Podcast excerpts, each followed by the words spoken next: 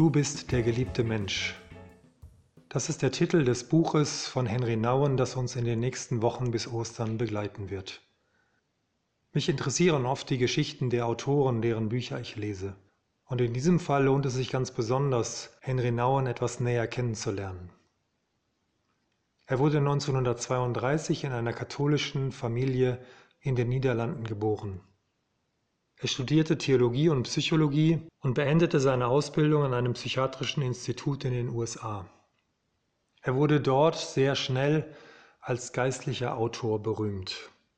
In seinen Büchern ging es immer um Nähe, gute Beziehungen zu anderen Menschen, zu sich selbst, zu Gott. neunzehnhundertdreiundachtzig wurde er als Professor für Pastoraltheologie nach Harvard berufen und er war damals der vermutlich bekannteste Theologe in den U S A. Er hatte den absoluten Höhepunkt seiner Karriere erreicht. Und trotzdem fehlte etwas Entscheidendes. Sein Bruder Laurent sagte über ihn, Henri fragte sich sein ganzes Leben lang, ob er geliebt war. Er war immer auf der Suche danach, wer er wirklich ist und wohin er gehört. Und so prägten viele Stellenwechsel, häufige Reisen, Zeiten in einem Kloster, etliche Monate bei einem missionarischen Dienst in Lateinamerika seine Vita. Ein großer Zusammenbruch prägte sein Leben und in dieser schweren Zeit schrieb er wahrscheinlich sein berühmtestes Buch über das Bild von Rembrandt, der verlorene Sohn. Die Wende kam erst, als er, der brillante Theologe und Psychologe Jean Vanier, den Gründer der Archegemeinschaften, traf. Er lud ihn ein, eine der Gemeinschaften bei Paris zu besuchen. In den Archegemeinschaften leben Menschen mit und ohne Behinderung miteinander.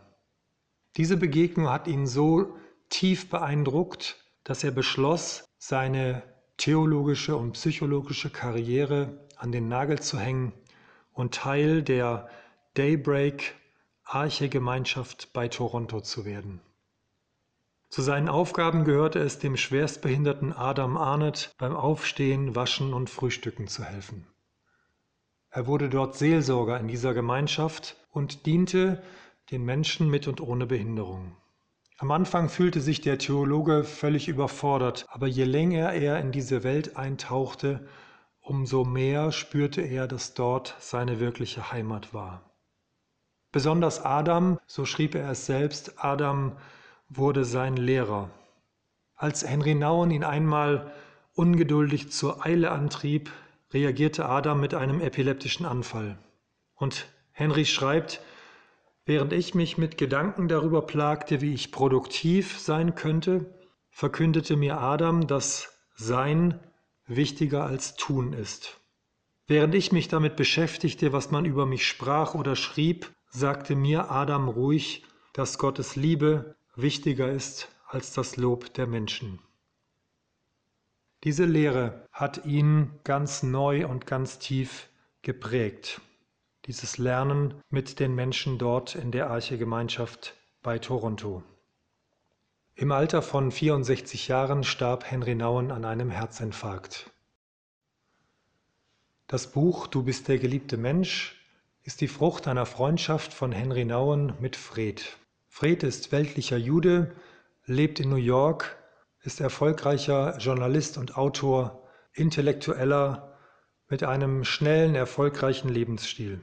Fred forderte seinen Freund Henri Nouwen auf, wer sagt uns jungen, ehrgeizigen, verweltlichten Männern und Frauen etwas, die wir uns doch auch die Frage stellen, welchen Sinn das Leben überhaupt hat. Kannst du etwas aus deiner Welt in unsere Welt sagen?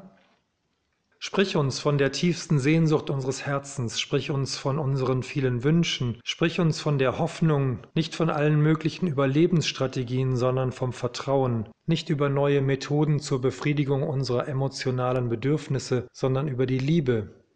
Sprich zu uns von einer Sicht, die größer als unsere sich ständig wandelnden Gesichtspunkte ist und von einer Stimme, die tiefer dringt als das Geschrei unserer Massenmedien. Ja, sprich zu uns von etwas oder jemand, das oder der, die größer ist als wir selbst.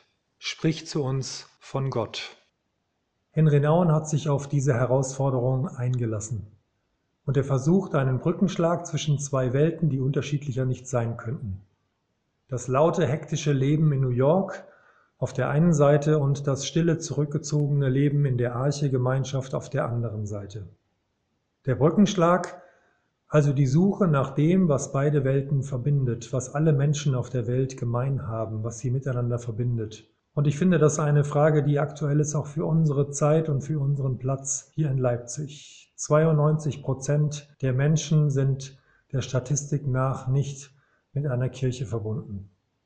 Und auch hier gilt es, eine Brücke zu schlagen zwischen der Lebenswirklichkeit von Christinnen und Christen und der Lebenswirklichkeit von Menschen, die Gott nicht persönlich kennen.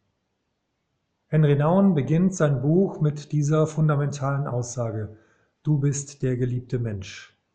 Und er schreibt: Fred, alles, was ich dir sagen möchte, ist in dieser Zusage zusammengefasst. Du bist der geliebte Mensch. Und ich kann nur hoffen, dass du diese Worte als direkte Anrede an dich aufnehmen kannst, dir zugesprochen mit aller Zärtlichkeit und Kraft, die die Liebe nur je haben kann. Mein einziger Wunsch ist, dass diese Worte in jeder Zelle deines Wesens widerhallen mögen: Du bist ein geliebter Mensch.